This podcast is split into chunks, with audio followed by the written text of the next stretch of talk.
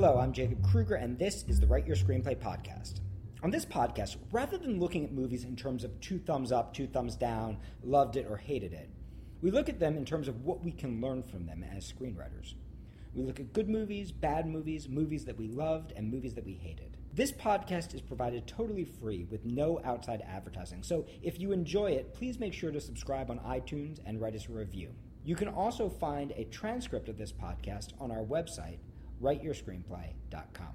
This week, I'll be taking a break from our regularly scheduled programming to bring you an excerpt from one of my recent master classes.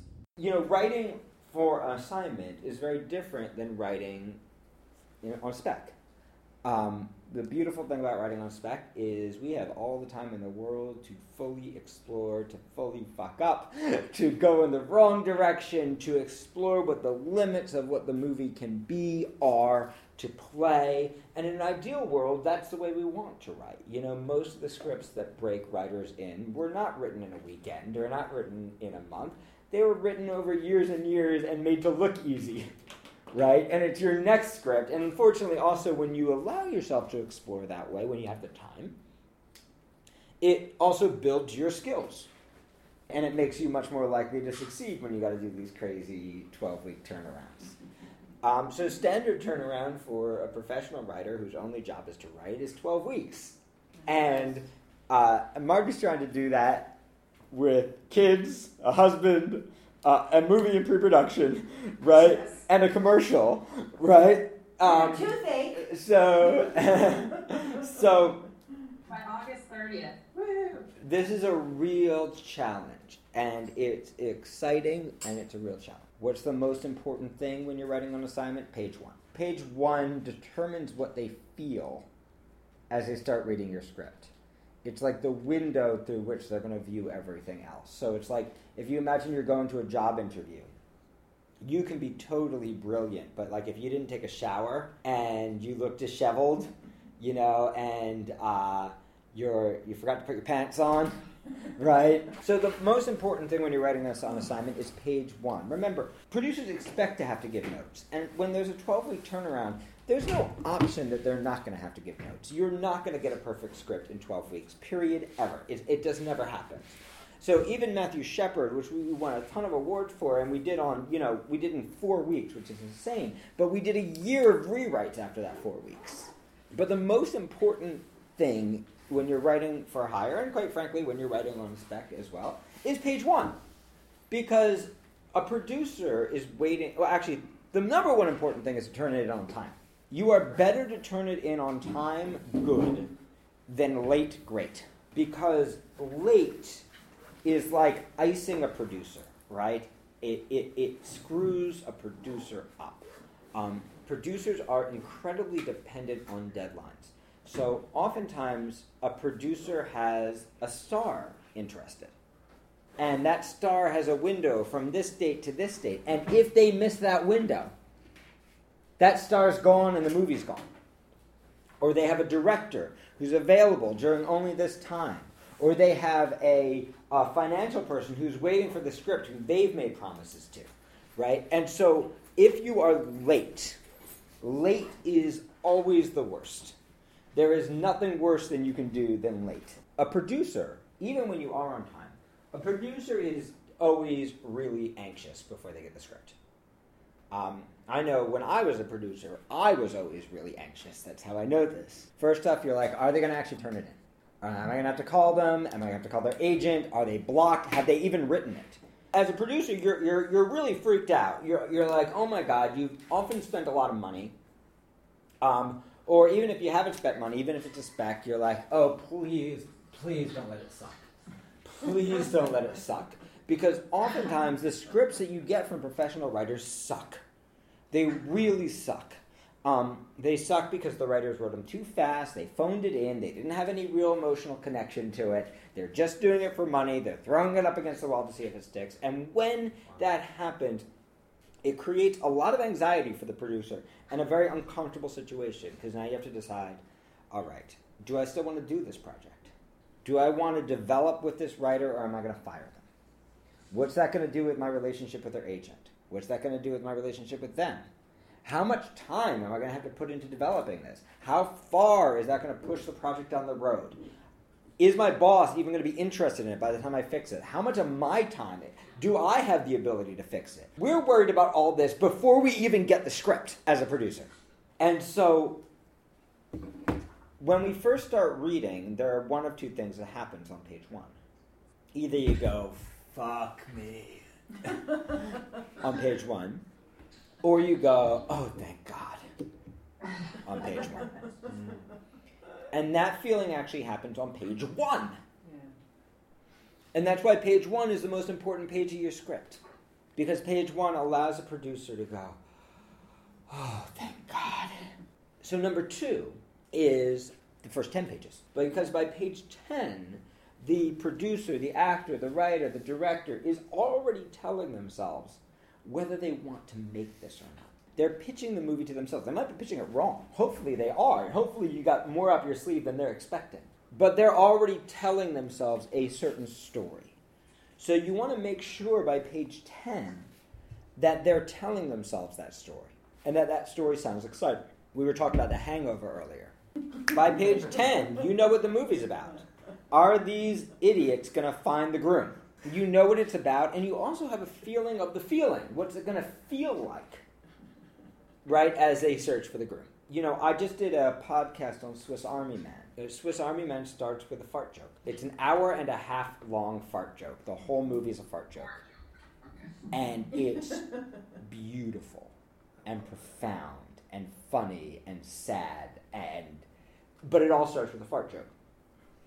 And so basically, on um, it's called Swiss Army Man. The, uh, Paul Dano plays a um, uh, a guy who's stranded on a desert island, and in the first scene, he tries to hang himself, and uh, and he as he's hanging himself, he sees a man roll up on the shore from the waves. And so he takes a step towards the man and he falls and he almost kills himself. And luckily the rope breaks and he crawls towards the man. And of course, the man, which is Daniel Radcliffe, is dead. And so it's like, ah, you know. And then the body starts to fart. oh, right. And I mean, it starts to fart a lot. And which is what dead bodies do. Yes, yes. they do. and by page 10, Paul Dano has ridden the body like a jet ski and washes up on the mainland and begins this journey of becoming friends with the body and using the body to get home. Wow. And it's called Swiss Army Man because the body basically has every, its, its natural biological functions are everything Paul Dano needs to get home. That's amazing. Um, and it's really a movie about being an artist, and it's a movie about actually having the things inside of you that you need. And it's a, mo- so. a movie about being, yes, literally, about being blocked. It's a movie about the sh- you know shame and getting your shame out there, and what happens when we actually put our shame on the page. Farting out the shame. Mm-hmm. Um, and the, ca- the main character's journey is actually he moves from hiding his farts to farting in public that is actually the character's journey. And it's so beautiful. We all need to be able to do that. It's so beautiful. big deal. It yeah. is. Very big deal. Yeah, it's, it's, it's a gorgeous movie that started on the fart joke. But why am I talking about it in this context? Because first 10 pages, you already get it. Oh my god, I get it. This ridiculous, he's going to become friends with the dead body, and the dead body's going to get him home. So do you see we're already pitching the movie? And you can pretty much do this with any movie, right? Um, by 10 pages in, we should be able to tell ourselves this is a story about a girl who or a guy who. Uh, since this is an ensemble piece that Marty's dealing with, let's talk about Little Miss Sunshine, right? One of the really great ensemble pieces. Um, so if you think of the opening sequence of, of Little Miss Sunshine, every single character has a thing that they're doing that's going to allow them to win. Dad is doing his presentation for his his nine steps, right, to a room of like three people. Um, uh, grandpa is getting high. Um, Uh, the Paul Dano character is doing his push-ups. Uh, Olive, the first image we see of the movie, she's copying Miss America. Right? They all do their things. Mom is going to go get uh, Steve Carell to take him home. They all have their really simple thing that they want. And by page 10, we have that really awkward dinner scene where Olive finds out why Steve Carell tried to kill himself. And by the end of page 10, I won, I won, I won, I won, I won, I won, I won. And she's going. And the whole family is going. And we already get it. Oh my God. This family who fucking hates each other is going to go on a road trip to California to go win a contest that this little girl could never, ever, ever win. Do you see how we're only 10 pages in and we're already pitching ourselves the story? And every pitch basically has the same formula. Every pitch is it's about a girl who, or it's about a guy who, or it's about a bunch of people who, or it's about a family who, or it's about two guys who, right? It's always about a character with a dominant trait, a family who fucking hates each other, a, a sheriff who's afraid of the water who's got to stop a killer shark, right? Um, it's always really simple. A marooned guy who needs to use a dead corpse to get home. A wedding party who needs to find the groom before his wedding. right? Um, do you see how simple it always is? The next most important thing is your first 10 pages. And the reason is, honestly, a lot of producers won't read beyond 10. They're going to read the first 10 and they're going to decide they either want to send it for coverage or they're not making it. They'll send it for coverage or they'll pass it down to their development exec and he's like, I like it or I don't like it. I can't tell you how many notes meetings I've been in where I've realized that the producer has not read the script. Wow. They've read 10 pages and they like the 10 pages or they wouldn't be in the meeting. Then they send it out for coverage and now they're regurgitating the coverage reader's notes to you. uh, or their development executive usually has read it. Um, and that development executive has reported back to the producer, well, here's what's strong, here's what's weak, and now you're getting the notes, usually from the development executive in that case. So, um, all these things are important.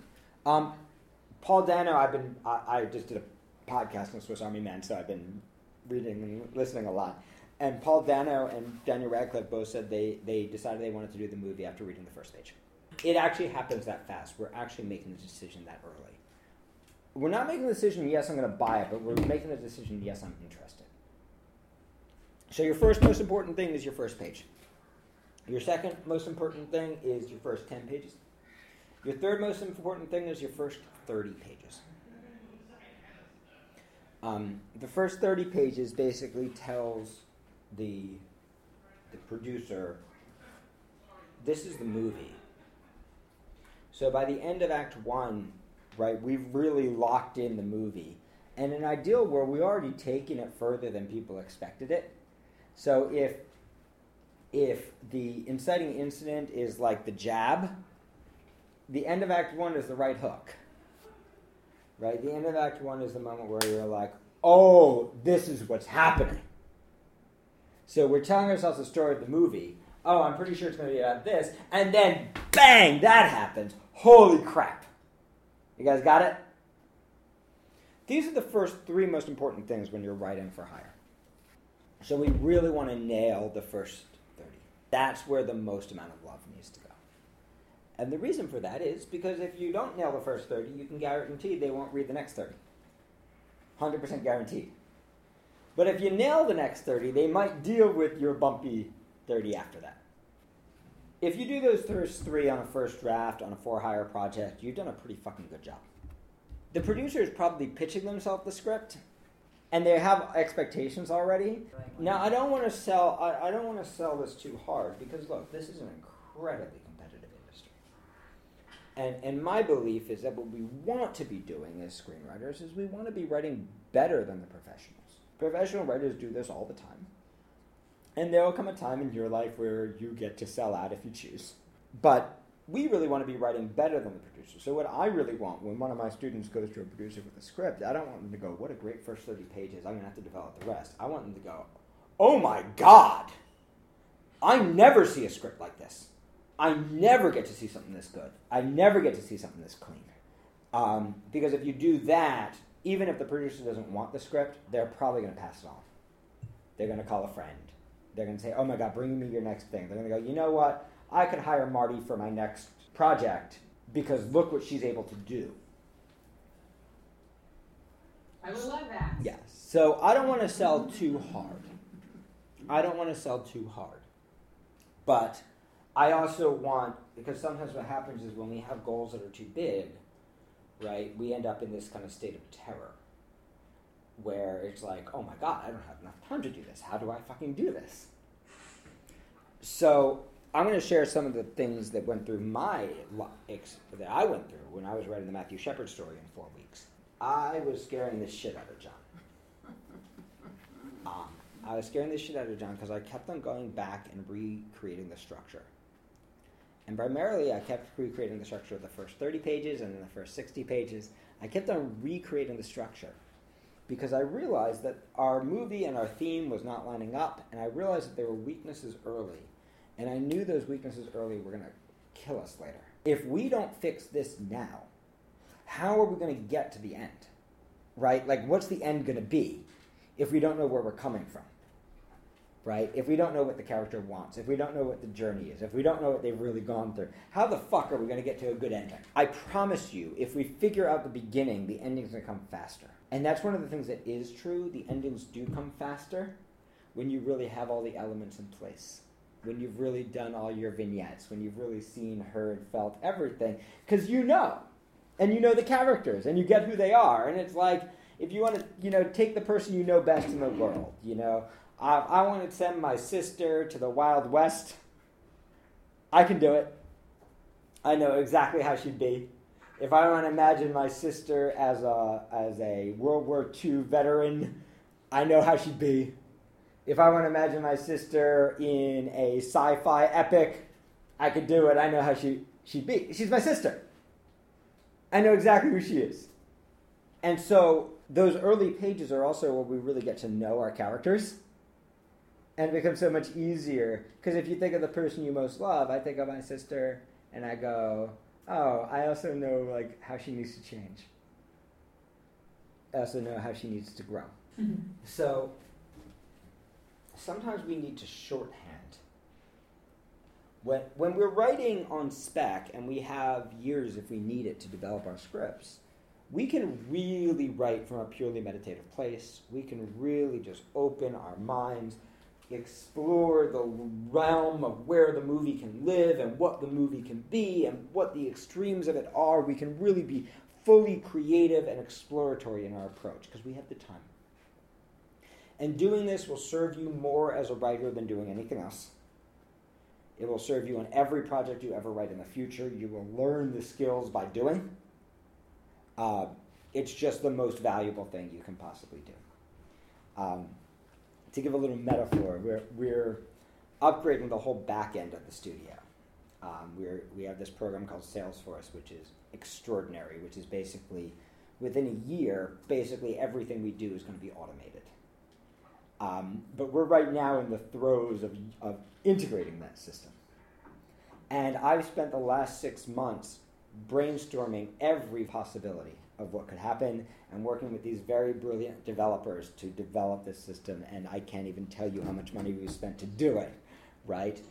So that my staff's lives can be more pleasant because right now most of their lives are data entry. and yesterday was actually the first day of our implementation. And our Salesforce guy said, uh, Yeah, you know what? Actually, the best thing for you guys to do is just try to use it and fuck it up. And in the process of trying to use it and fuck it up, you'll actually teach yourself the system, and then you'll know what you actually need from me. And isn't that a great metaphor for writing? Yeah. Is it like sometimes we try to plan it all?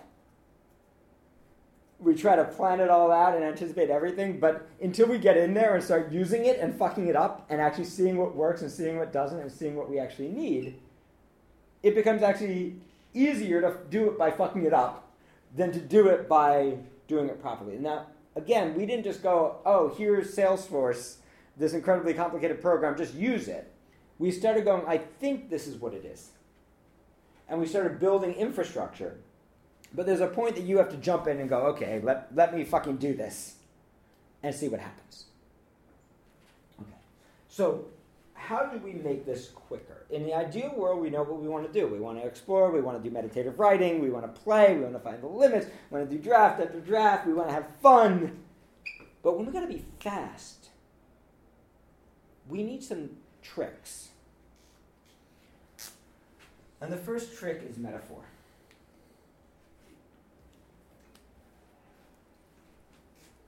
find a heart of the story that feels like something in your own life that you've already known. Somebody in your own life that you've already known. Um, a wish that you had in your own life that you've that you've had since you were a child, a fear that you've had. Something that's real for you. Because then when in doubt, you just have to go, okay, well, if this is really just a metaphor for this, right? If my superhero movie is really just about a kid who wants to be popular on the playground, then what does the character do? The first trick is just to find a really simple metaphor for the main character's journey. And if you're working on, on an ensemble piece like Marty is, ensemble pieces are great, but most of them you'll find are actually built around one main character and then the other stories are threaded through. So Little Miss Sunshine is actually built around Dad's journey. He's the primary character in that movie. And all the other characters just weave around him thematically. And you can see it because Dad's actually the one who has the problem. Olive doesn't actually have a problem. Olive is actually pretty comfortable with herself. Mom doesn't really have a problem. Steve Carell has a problem and he does go on a change, and so does the son. The, the son has a problem. Um, but dad actually has the biggest problem. Dad's problem is his nine steps don't work. His book is never ever going to sell. And he is so, his view of what it is to be a winner is so fucked up that he's never going to win. Right? And we see this at the very beginning. Like little Olive just wants to eat some ice cream right? And dad humiliates his little girl over ice cream, right? Dad's got a huge problem. And you can think of the structure of Little Miss Sunshine. You see that most of the actions are dad's actions, right? When they decide to go to the Little Miss Sunshine, he it's not Olive, it's dad. Dad looks at his little girl and says, "Are you gonna win?" Yes. Then we're going. It's dad who does the thing with the ice cream. It's dad who takes this little scooter and drives across the country. It's dad who decides to steal the body of grandpa when grandpa dies. It's dad who gets pulled over. It's dad who decides to that he doesn't want Olive to perform. Then Olive performs anyway, and it's dad who goes up there and makes a fool out of himself in front of everybody with her. It's actually dad's journey and all the other journeys are just woven through. And if you look at almost any ensemble piece, you will find that this is true. Um, crash is primarily the story of those characters who meet at the crash, right? The African American director and the the asshole cop. Crash is actually primarily their stories, with everything else just woven through. Bridesmaids. Bridesmaids mm-hmm. is Annie's dream. She's in almost every scene. Yeah. Um, but almost all of these ensemble pieces are basically it's one main character with the other characters threaded through. Um, and in this way, you can almost isolate that one character, find that character who's at the heart of it for you, and go, what in my life is her life like? What in my life is her journey like?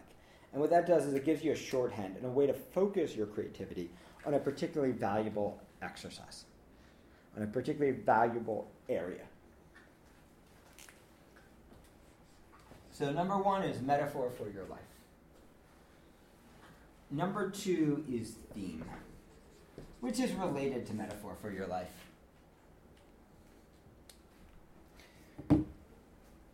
Theme, theme, theme, theme, theme is so powerful. Now, in the best world, I like to allow the theme to emerge naturally. Because I believe theme is like therapy. And what I mean by that is when you go to your therapist, you're like, oh, I just do this weird thing. It's just this little thing. It's not a really big deal, but I'm having a little problem with relationships like this small, right? Or like, well, you know, I organize things in a weird way sometimes, right? It's like you think you have this little tiny thing. And you think that's the theme of your therapy. Or you think, oh, I'm dating somebody horrible, and it's them, right? Or, you know, oh, these bad things happened in my life. And then after a year of therapy, you're like, oh my God, I'm really doing this. And it really goes all the way back to my childhood when I was four years old. And I think theme is the same way. So, in an ideal world, for me, what I like to do with theme is I like to start by playing broadly just connecting about what my character wants and needs, and then looking for things that keep on showing up in the movie. And trust me, those are your themes. Those are the themes that the subconscious is dealing with. And so, in an ideal world, if I have all the time in the world, I like to do it that way because I'm going to get to the real themes faster. But when we're working fast, we don't always have that option. Do you guys watch Orange is the New Black? Okay. They're in their third season right now. Um, I started watching it because Laura Gomez is one of my students. Uh, she plays Blanca, um, and she's wonderful, and she's so beautiful in real life, and they make her look so not beautiful. um, but um, uh, so, Orange is the New Black. The first season had a really clear theme. The first season was about this privileged white woman who ends up in prison, who f- suddenly finds herself in a non-privileged place right? And the theme was about the different kinds of people, right? And the people that we that we look at as different from us, right? And it, the first the first season was all about privilege. And they do this really beautiful journey where she actually ends up becoming a part of the prison community with people that she would never otherwise be a part of. And losing her connection to her family, her privileged family, who is much more horrible than anybody in prison. And the whole first season is built around that theme of privilege. Then we get to season two.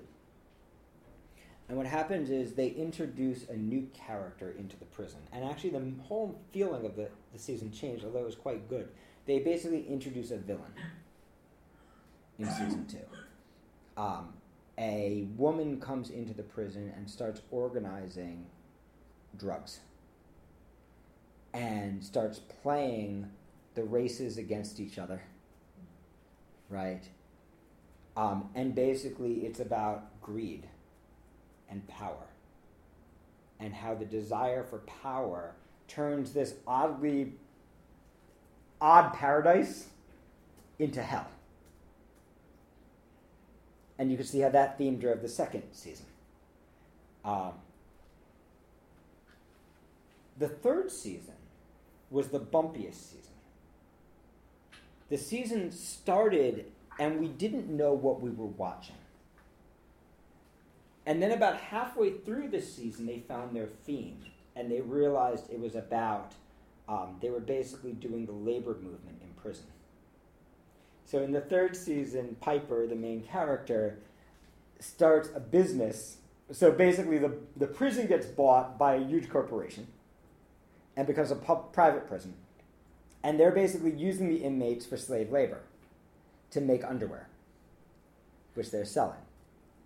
And Piper, the main character, realizes that she can make money by stealing the scraps making G strings, having the, the prisoners wear them, and then sending them to dirty old men for like $700 a G string, dirty underwear, dirty prison underwear.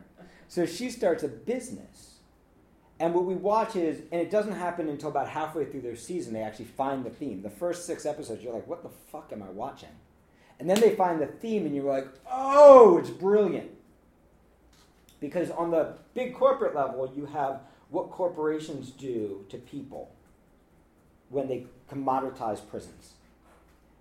And then on the inside level, you have what happens between these inmates and what happens to Piper when Piper becomes business and the other people in the prison become labor.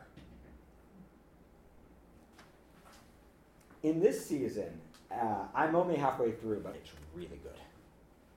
In this season, they're doing racism. And the whole season's about racism. And that theme of racism guides every episode.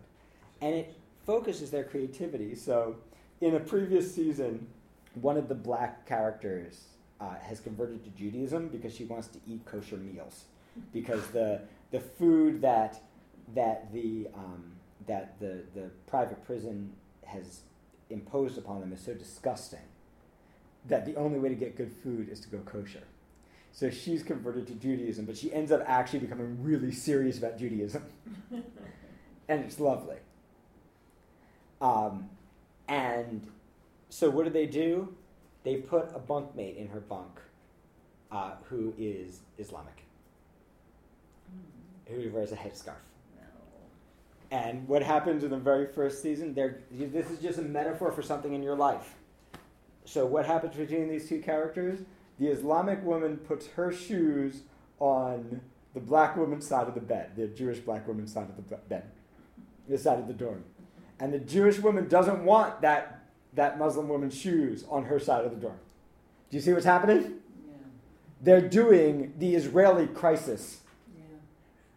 And in this, the episode that I just watched, they actually had a mediation between the two of them. And they're basically, all the language is language of Israel versus Palestine. And they mm-hmm. actually give these characters the best arguments of Israel and the best arguments of Palestine. And they let them go at it. And you see how that metaphor focuses the creativity? It makes it so much easier to go, okay, what's really happening with these bunkmates? And you see they're doing the theme of racism there. The main character, Piper, who again, remember, she is a, a New York liberal. Her panty business, what happens is the Latinas start to organize and they realize they can create their own panty business. right? And Piper doesn't want competition. So she starts accusing them to the guards of being a gang. And because, the, because of racism, the guards start to stop and frisk only the Latinos. But that, and Piper starts a task force against gangs to basically enforce her turf but all the women who join her task force are skinheads.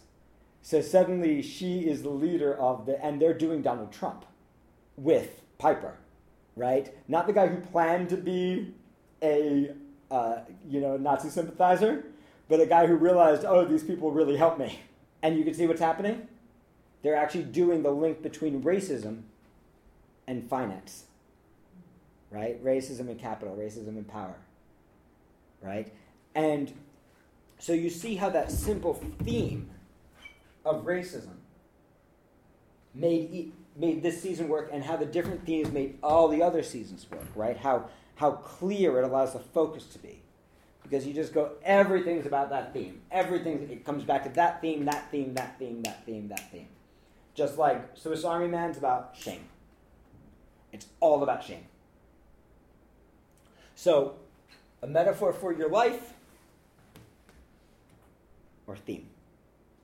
Those are two shortcuts when you got to move fast. If you don't know what your theme is yet, look at the scenes that you love the most and ask yourself what do they have in common? What are they about? Look at the scenes that feel most connected, most surprising, or the one that you know needs to go in your movie, but you have no fucking idea why. The things that are weird, these will lead you to theme.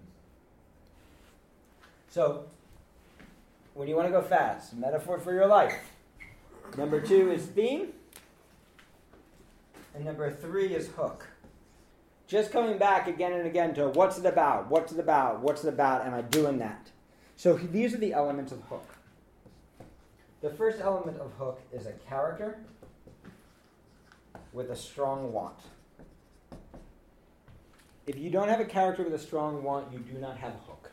Guaranteed. Doesn't matter how great your movie is. You don't have a hook. So, the first element of hook is a character with a strong want. The next element is that they have a strong dominant trait. A sheriff who's afraid of the water. A dentist who's afraid of his own wife. Right? Um, a, a stranded castaway who a stranded suicidal castaway. We want a strong dominant trait. We want a strong, clear want. A strong, uh, a, a, a, a, a suicidal castaway who just wants to go home to be with the woman he loves. A, uh, a uh, sheriff who's afraid of the water who wants to stop a killer shark. And the third element is an ironic situation.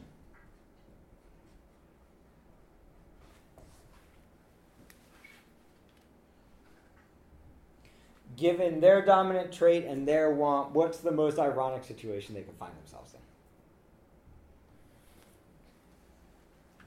in?